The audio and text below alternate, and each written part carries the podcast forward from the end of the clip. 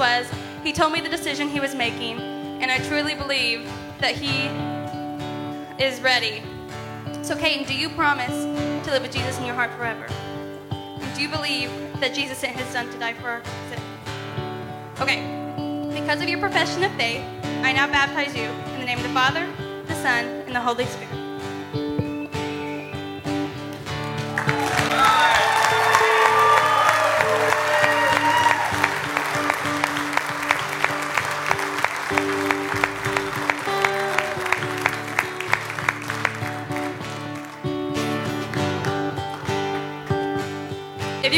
You can come around and shake his hand and congratulate him because this is a great decision.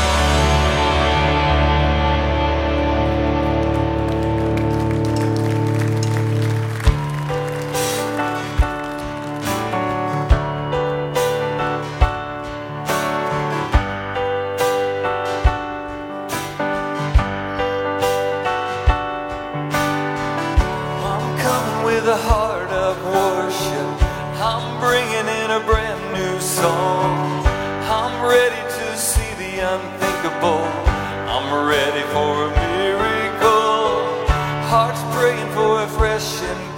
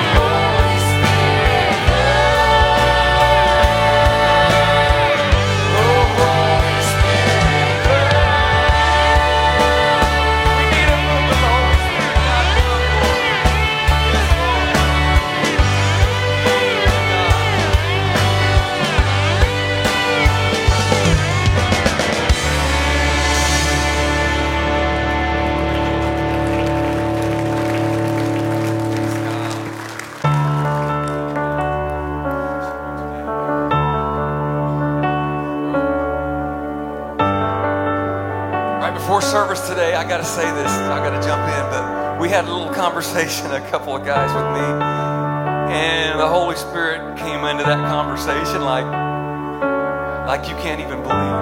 And what an awesome thing before church when you're talking and you get, you come to church to gather to worship, and you're taught like before service, it's Jesus, God, the Holy Spirit. The Holy Spirit is in every conversation. It's just how you guide that in your lives, and we're just we're just like, yeah. Holy Spirit, come on, come on. And we're, we're just asking that in this service right now, God. Your Holy Spirit, come on. Come on, Lord. Your Holy Spirit, come. Let's worship Him. Let's worship Him.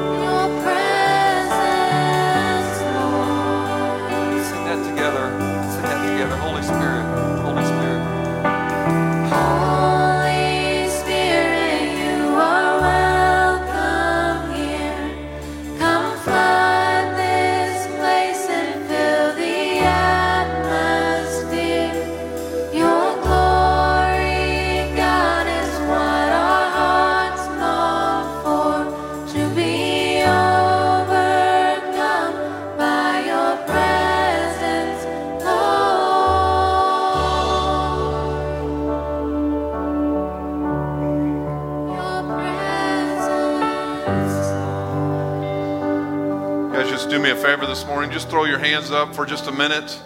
Let's just surrender right now in this room. Father, we surrender everything to you right now.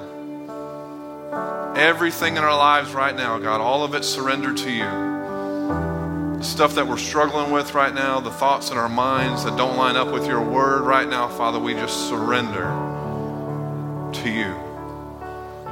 We lay those things down, God, and we say we need you in the middle of our lives, Father. We need you in the middle of everything that we do. And we just give it to you this morning, Father.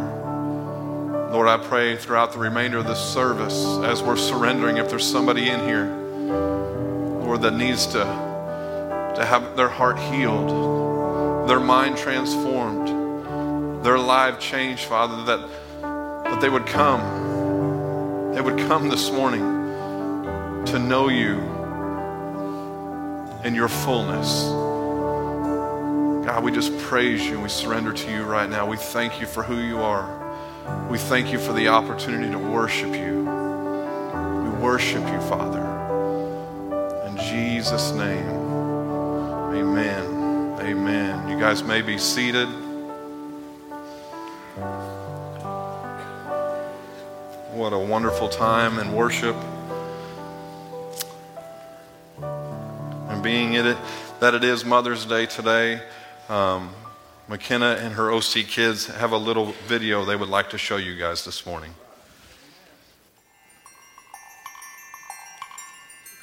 My favorite thing about my mom is that she cooks for me. Mom, because she helps, helps animals. My favorite thing about my mom is her cooking. My favorite thing about my mom is how nice she is. My favorite thing about my mom is she cleans my room. My favorite thing about my mom is because she's kind and nice. My favorite thing about my mom is that she loves me. My favorite thing about my mom is she, she's there for me. My favorite thing about my mom is everything. I love her warm hugs. My favorite thing about my mom is that she cooks food for us. My favorite, my favorite thing about my mom is everything. My favorite thing about my mom is that she's nice. I love when my mom buys me clothes. My favorite mom gives me food and her loves me. My favorite thing about my mom is she loves me. Mom takes care of me. My favorite thing to do with my mom is shop. My favorite thing with my mom is to do cuddle. Everything to do with my mom is to bake cookies with her. My mom's nice. Whenever I need help, my mom will help me. My mom,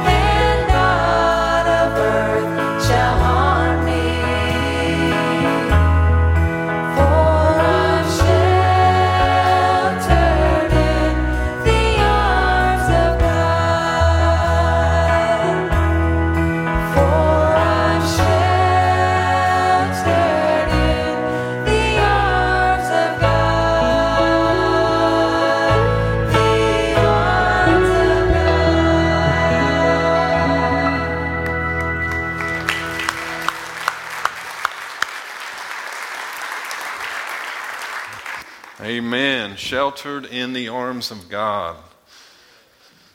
How many of you are thankful for that? No matter what comes our way, we are sheltered in the arms of God. And that ties right into how mothers shelter their children and they help them and love them and raise them in the Lord.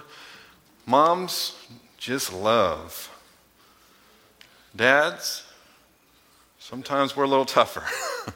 But I'm so thankful for mothers. And speaking of that, today you're not going to get to listen to me, and don't you dare cheer. My lovely wife, Sara, is going to speak today, so I want to introduce her and have her come on up. You guys make her feel welcome.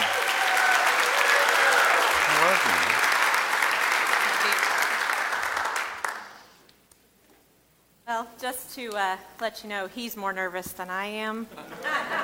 I don't know if he thinks if I'm going to blow it that you're all going to be like, you guys are done. but um, I do want to welcome you all and wish you a happy Mother's Day. And I'm well aware that Mother's Day can be hard on some people. Um, if your mother is no longer with you, I get it. I'm there. I lost my mom when I was 26 years old and she was pure definition of a Proverbs 31 woman. Like, honestly, you will never ever convince me that my mom wasn't the greatest mom. And the legacy she left behind is something, you know, I strive to be like. I, when people tell me, sometimes they'll say, you know, you remind me of your mom, it's like the best compliment they could ever, ever give me because she was just that great. But I know that hurt and I still remember my first Mother's Day without my mom. Like it hit me when my dad gave me a card and it said, Love you, Dad. It like hit me. That should have dad and mom. and so I get that. But I have a peace because I know where my mom is at. And I know I will see her again. And no matter how much I would love to be with her again, I would never selfishly ask her back to this earth from where she's at it would be that would be wrong of me to ever wish that.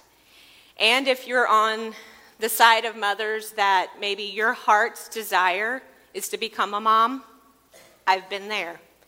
I know that pain. Rick and I, you know, decided, hey, we want to expand our family. I struggled to get pregnant. I finally got pregnant.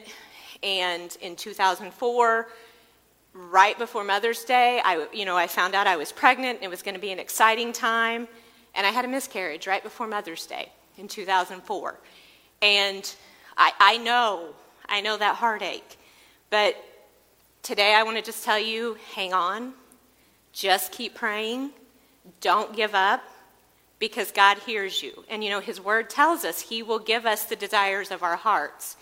And I now have an almost 17 year old and a 13 year old serving back in OC Kids today to prove that. He will hear you. So I, I know that, you know, this day can be tough for a lot of reasons, but I've been on both sides of that. And I want to say today that Mother's Day is not just about celebrating the women who have given birth to a child. Um, that's what everyone thinks of when they hear Mother's Day, but it's actually a celebration of the legacy that each and every woman is developing in their everyday life. And ladies, whether you have birthed a child or not, you are a mother influence to someone somewhere every single day of your life. There is someone looking up to you, and there is someone that will see you as a mother figure. You know, we have a lot of kids these days that are in split homes or different things, or maybe their mom isn't present in their life, and they need you to step up and be that mother for them. So, my, day, my title today is The World Needs You and You Need God. So, to, what I'm going to talk about is two different women in the Bible. And these women left behind a legacy that is an example that we as children of God can look up to them as a mother and child relationship and in that admiration way that we do look up to our moms. These women are not famous in the Bible for how they were mothers in the sense of their children and giving birth to a child and how they raised them. And in fact, in the Bible, it doesn't really even talk about their children. Does, one of them, we don't even know if she had kids. So you may be wondering, well, that's kind of weird, Sara. How can we look up to someone with admiration on Mother's Day when we don't even know if they had a kid. Hang with me. We're going to figure that out, okay? Webster's dictionary defines the word mother as a woman in authority or a maternal tenderness or affection. You know, you, like I watch some of the teens and a um, little bit older kids, how they hover over the babies. My daughter, I have to fight her to even hold a baby if they're in the same room as me. And it's she's mothering them. She's got that maternal tenderness and affection and she loves them. And so Webster's recognized that, you know, in the dictionary. And then it's also a woman in authority because as women of God, we have authority. The minute our feet hit the floor, we have authority. We have authority against anything the world's going to try to throw against us. Our two biblical women we're going to talk about today fit this definition of mother. The first one is Esther. Esther is known primarily for, you know, she has a book of the Bible named after her. And as Queen Esther, everyone knows that, you know, Queen Esther. And, you know, the popular verse from Esther is perhaps you were created for such a time as this. But there's so much more to Esther's story than just that she was a queen. But we have to kind of go back to the beginning to learn a little bit about her. And the Bible doesn't give us a whole lot of history about Esther, but it does tell us that she was an orphan at a very young age. I've read some people believe, you know, her mother died in childbirth and her father had already passed. No one really knows, but she was orphaned at a very, very young age, which tells me she grew up without a mom. But look what she did. Her cousin Mordecai took her on, raised her as his own. He loved her as a father would love a daughter. And the Bible doesn't tell us if Mordecai was married, doesn't tell us if, you know, he had a wife that took her in as a mother. But somewhere along the way, Esther knew what being a mother was all about. And at the time of Esther, the king was Xerxes. I'm probably not pronouncing that right. I am not educated in biblical pronunciation, so that's what I'm going to say. And if you read the story of Esther, I'm going to just kind of summarize a little bit of it. Frankly, Xerxes is like a male chauvinist pig. He's, I mean, he basically tells his wife, who is Queen Vashti at the time, You're not going to be my queen anymore because you wouldn't parade in front of all my friends and let me brag about what a beautiful queen I had. Well, I don't blame her. That is not what we are. We are not an object to be presented in front of everyone. So she tells him, No, I'm not doing that. Well, he kicks her out of being a queen because of that. So that tells you a little bit about him. and so he no longer had a queen. Well, every king needs a queen. So they bring in all the virgins of the area and take them in. They treat them with beauty treatments. They teach them how to be presented before a king. And Esther is one of those that gets brought in. And the person in charge of all these women that have came in found favor with Esther. That right there tells me number 1, she was probably very very good looking. Number 2, she had to have a kind spirit about her because she found favor and they took extra care to make sure she was ready to go before the king. So, Eventually, Esther does catch the eye of King Xerxes when she is presented before him, and he's like, Oh, yeah, she's hot. I want her. So she becomes his queen. So now here's an orphan child that was raised without a mother, but still showed kindness in a bad situation. I mean, honestly, she probably wasn't thrilled about getting thrown into this an arranged marriage with a male chauvinist, but she held her head high and he found favor with her and took her as his queen. And the whole time this is going on, Mordecai didn't want to let Esther out of his sight. So he hung out at the palace gates. He became like kind of under the king a little bit, just with a small role, but he wanted to make sure Esther was always taken care of and was safe. He would not leave her for very long. And one day, the king decided to promote one of his men, Haman, to a, the highest official rank he could get. Well, with this rank came authority over people, and so when Haman would ride through the town, everyone bowed down to him. Mordecai refused. He's like, I'm not bowing to you. And even though the scripture doesn't come right out and say Mordecai refused to bow to someone other than God, actually the word God is not even mentioned in the whole book of Esther but he's implied in the whole story. But Mordecai refused to bow to Haman. Well, that tells me Mordecai had a strong belief in God, and he knew who God was, and he was not going to let some man be put above God. Well, of course, this made Haman very angry. He goes to King Xerxes and he's like, Listen, he finds out Mordecai's a Jew. We need to kill all the Jews. We need to get rid of them. They're not good. They're going against you. They won't do what you say. So the king's like, oh, okay, let's kill them. Having no idea that Esther is also a Jew. He doesn't know that. So Mordecai arranges to have a conversation with Esther, and that takes us to Esther chapter 4, verses 14 through 16. I think it's going to be on the board for you. It says, if you, this is Mordecai talking to Esther.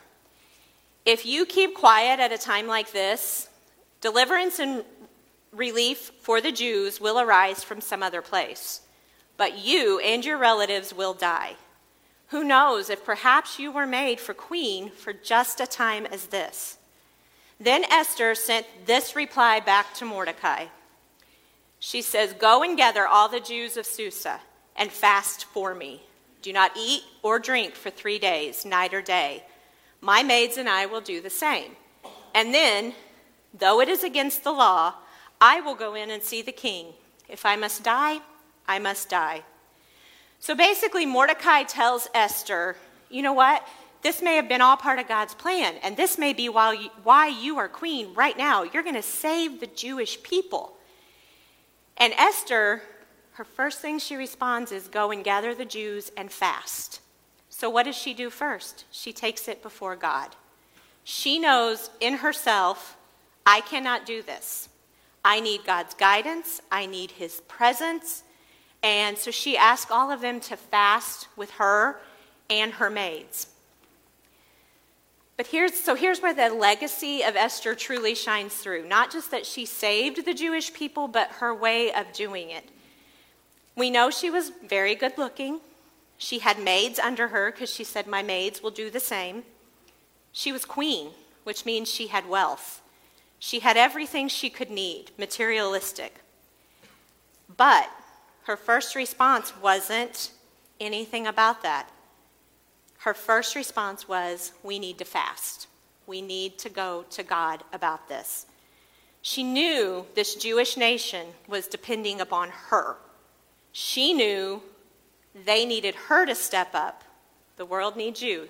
The world needed Esther at that time. She knew that, but she also knew for her to step up for them, she needed God.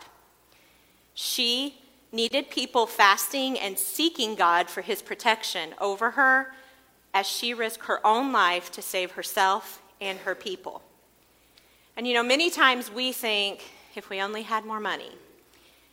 Ladies, I know every one of you have probably looked in the mirror several different times, maybe even this morning, and thought, gosh, if I was just like 20 pounds lighter and just a little skinnier, or oh, my hair, if I was only a little prettier. We think if we only had people to come in and be our maids and cook for us and clean for us, granted, that would be wonderful. But we think that would solve all of our problems, that, you know, we would be living high. Well, Esther had all of that, but she still knew where she needed to get her help from. She still needed God. And the book of Esther ends with she goes before the king without an invitation, and he offers her anything she wants. She says, I want the Jewish nation to be saved. He ends up, you know, agreeing to it, and actually Haman gets killed on the pole. They impale him, or whatever that's called, that he had planned for Mordecai. So Esther saves the Jewish nation, not because of her looks, not because of her wealth, not because of her title, but because she went to God. And that's the legacy that we need to gather from the book of Esther. She knew the world needed her, and she needed God. The next woman we're going to talk about is mentioned in the book of Judges in chapters 4 and 5, and it's Deborah. Deborah was a judge at a time when kings weren't in the Israel nation as much. They asked God for judges. And so Imagine a woman in that time being respected enough to be a judge. The Israelites would come to her to judge their decisions, to judge what was fair, and she was also a prophetess, which means she knew how to connect with God. And everyone around her in Israel knew she had a direct connection with God. So what she said, they believed. They knew it was coming from God. And at the time that she was judge, the Israelites were under bondage by King Jabin, and they had been for about 20 years. We all know, if you've read the story of the Israelites, they were a stubborn group of people. God took them through so much, and they would thank Him, and they would thank Him, and they would praise Him, and then when things got good, they eh, went back to the bad ways. Then He'd pull them out again, and they'd thank Him, and they'd thank Him. Well, this was one of the bad times, and He had given them into King Jabin. They'd been under bondage for 20 years. They were discouraged. The Israelites were tired. They saw no hope and how they would ever become free again. But Deborah had that connection with God, and everyone knew that He spoke to her and through her, and her legacy of being faithful in God preceded her, so she was well trusted. And one day she calls for a warrior, Barak. She tells him, Come see me. So he comes up to her and she says, Listen, I've heard from God.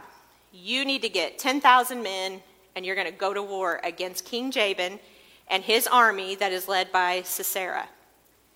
And Barak's like, knowing Deborah probably did hear from God, but knowing this is a battle he is not going to be able to win because Sisera and his army had 900 iron chariots. Like they were massive. So Barak knew, I'm not going to be able to win this on my own. But he also knew if I don't do this, I'm going against God. And because I know this word came straight from God, or Deborah would not have spoke it. So he tells Deborah, I'll go on one condition. You have to go to battle with me. So he's telling this prophetess, this judge, this well respected woman, you need to go out and fight this war with me, or I'm not going. Now, Deborah could have told him, Oh, get away from me, you coward. You know, she could have been like, Good grief. You know this came from God, but you still don't trust it. I am not going out on a battlefield risking my own life so that you can win something that you're going to win anyway. She doesn't do that, though. She knew Barak needed her. He needed her moral support, he needed her spiritual support. And Barak knew Deborah was so close with God that if she was by his side, God would be there in that battle. She, he knew that. So Deborah agrees. She knew she had to do this for the Israelite people. So she agreed to go. And Judges 4 9 tells us Deborah says, Very well, she replied, I will go with you.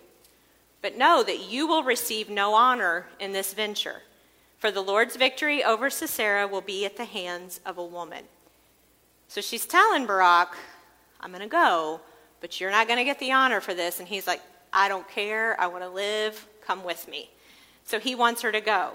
And in this verse, just a side note, she's not technically talking about the hands of a woman being her hands. That comes at the end of the story, and we'll go over that in a minute. But she decides to go. So they go, she goes with Barak to Kadesh. God caused confusion upon Sisera's army. And if you read in chapter 5, it reflects back on the battle. You can gather that God mo- more than likely sent rainfall to come down, and Sisera's army, 900 iron chariots, imagine how heavy those are, got stuck in the mud. They couldn't go anywhere. Barak's army's up on a hill. He sees all these chariots in the mud. Bam, we've got them. Goes down, kills them all, and they won the battle. Sisera did escape from the chariots, but he was killed by a woman. That's a whole other story. She drove a tent peg through his head. But, but, go women. Sisera was defeated at the hands of a woman, and it was Barak and Deborah chasing his army that caused him to go there, and the Israelites were free. And actually, they had 40 years without bondage because Deborah listened to God and Barak listened to Deborah. And they went together. And they were so thankful, so thankful for the victory in this battle. The entire chapter 5 in the book of Judges is dedicated as a prayer and thanks to God from Barak and Deborah. An entire chapter of nothing but God, look what you've done. Look what you did. And one verse in chapter 5 that I do want to point out is chapter 5, verse 7.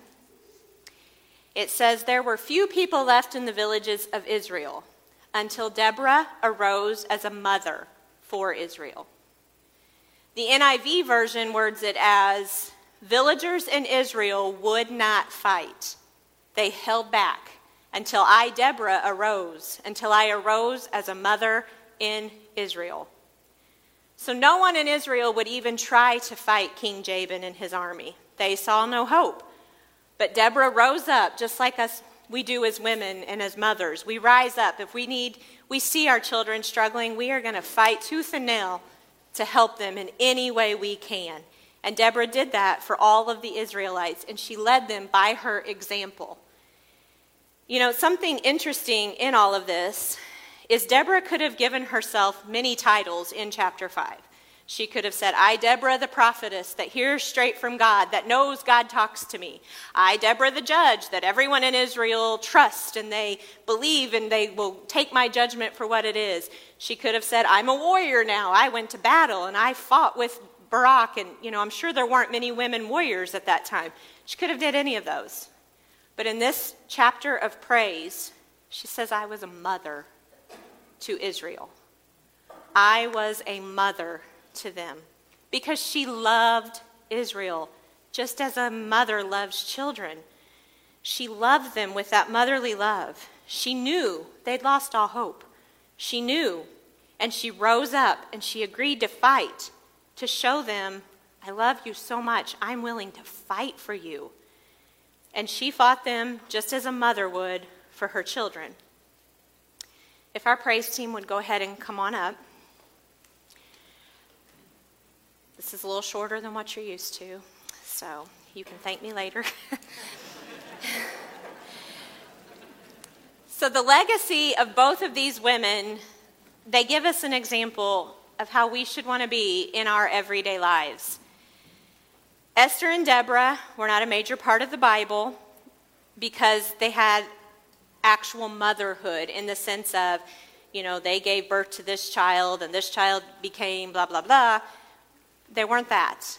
But they were mothers as the Webster Dictionary defined them.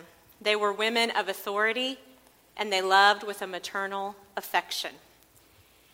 And every lady here today, that is you. You are a lady of authority. You can love with, a, with an affection of a mom, whether someone is your mother or not. You can show them what the love of God is by how you live. Esther loved the Jewish people, and she was willing to die for their safety. She sought God because she knew the Jews needed her. Deborah loved the Israelites, went to battle for them so they could be free, and she listened to the voice of God and did not let the fact that she was a woman keep her from moving forward for her people. So both of these women faced very difficult, very different circumstances, but they both gave us the example of being a mother at all times. We can show affection, we can have authority over tough times. We can rise up and show those around us how to move forward towards freedom. And men, I know this was kind of geared towards the women today, but this applies to you also. You are a father figure to someone, whether you know it or not. And you can take all of this into the same thing. The world needs you, but you need God, or you can't be there for the world that's dying and that is lost.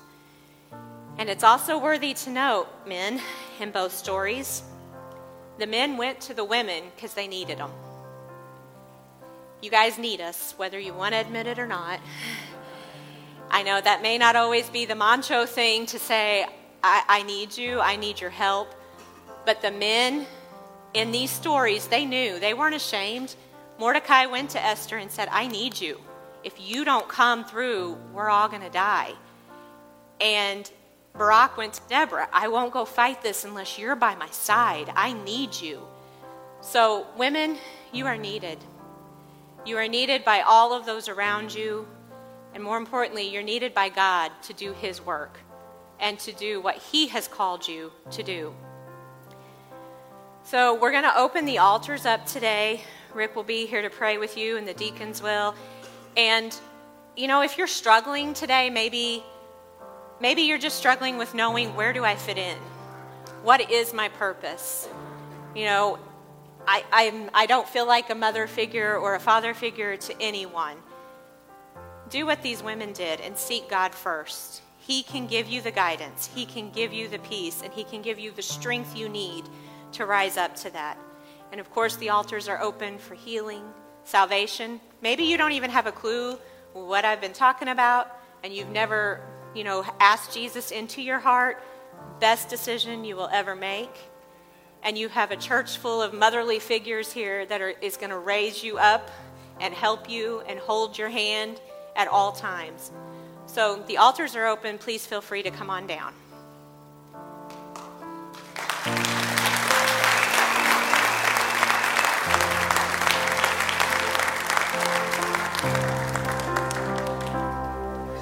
Speak the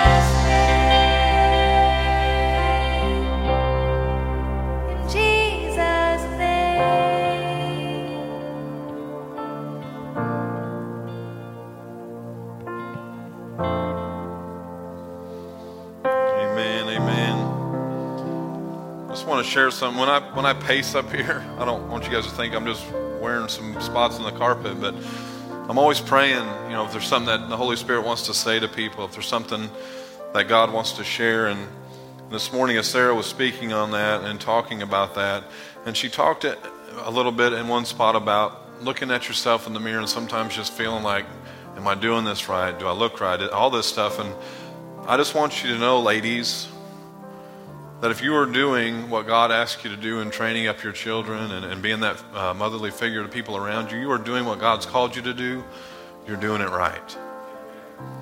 No matter what the enemy might try to, to put inside your head and say to you, you train them up in the Lord, you love them as Christ loves them, and you share that with them, you're doing it right. And I want you guys to know that today. Don't beat yourself up. Don't listen to those lies of the enemy. You keep doing what God's called you to do in your kids, whether they're serving the Lord right now or they're not. You're doing it right. So I want you to know that. Um, I guess I really didn't have anything to worry about with Sara speaking today. my OCD and everything kicks in on a Sunday morning, and my mind is always. She did a tremendous job, a great job. I knew she would, so.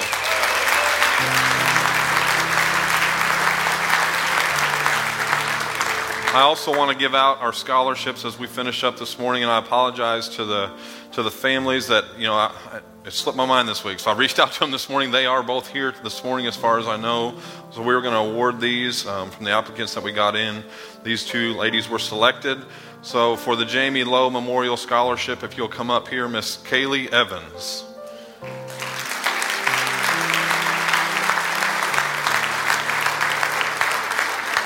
Come on up. There you go. Look at Sara. She's going to snap a picture. There you go. Stay right here. Stay right here. And for our Greg Burgess Memorial Scholarship, it's Miss Carly Heipel.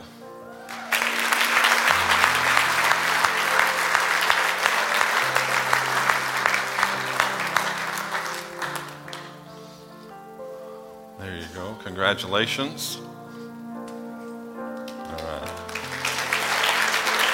Um, those are each the thousand dollar scholarships that they were awarded, and we thank uh, those families for that scholarship, the church for that scholarship, and you guys. Congratulations to both of you on that. I know you're going into uh, design, creation, creative, creativity design, interior design, things like that, and you're going into music. So that's awesome for both of you. We're proud of you, and we thank everybody for being here today. All right, ladies. One more thing, ladies. I believe Modified Youth will be at the doors to give you a flower on your way out. So hopefully they're all stationed or where they need to be, and the flowers are there. Are they? They're there. Jason's giving me a thumbs up. So each door, ladies, doesn't matter if you're a mom, you're not a mom, take a flower. We want, we've got one for you. We appreciate you. God bless. Have a great week. Carly, can I get a picture with both of you guys right here?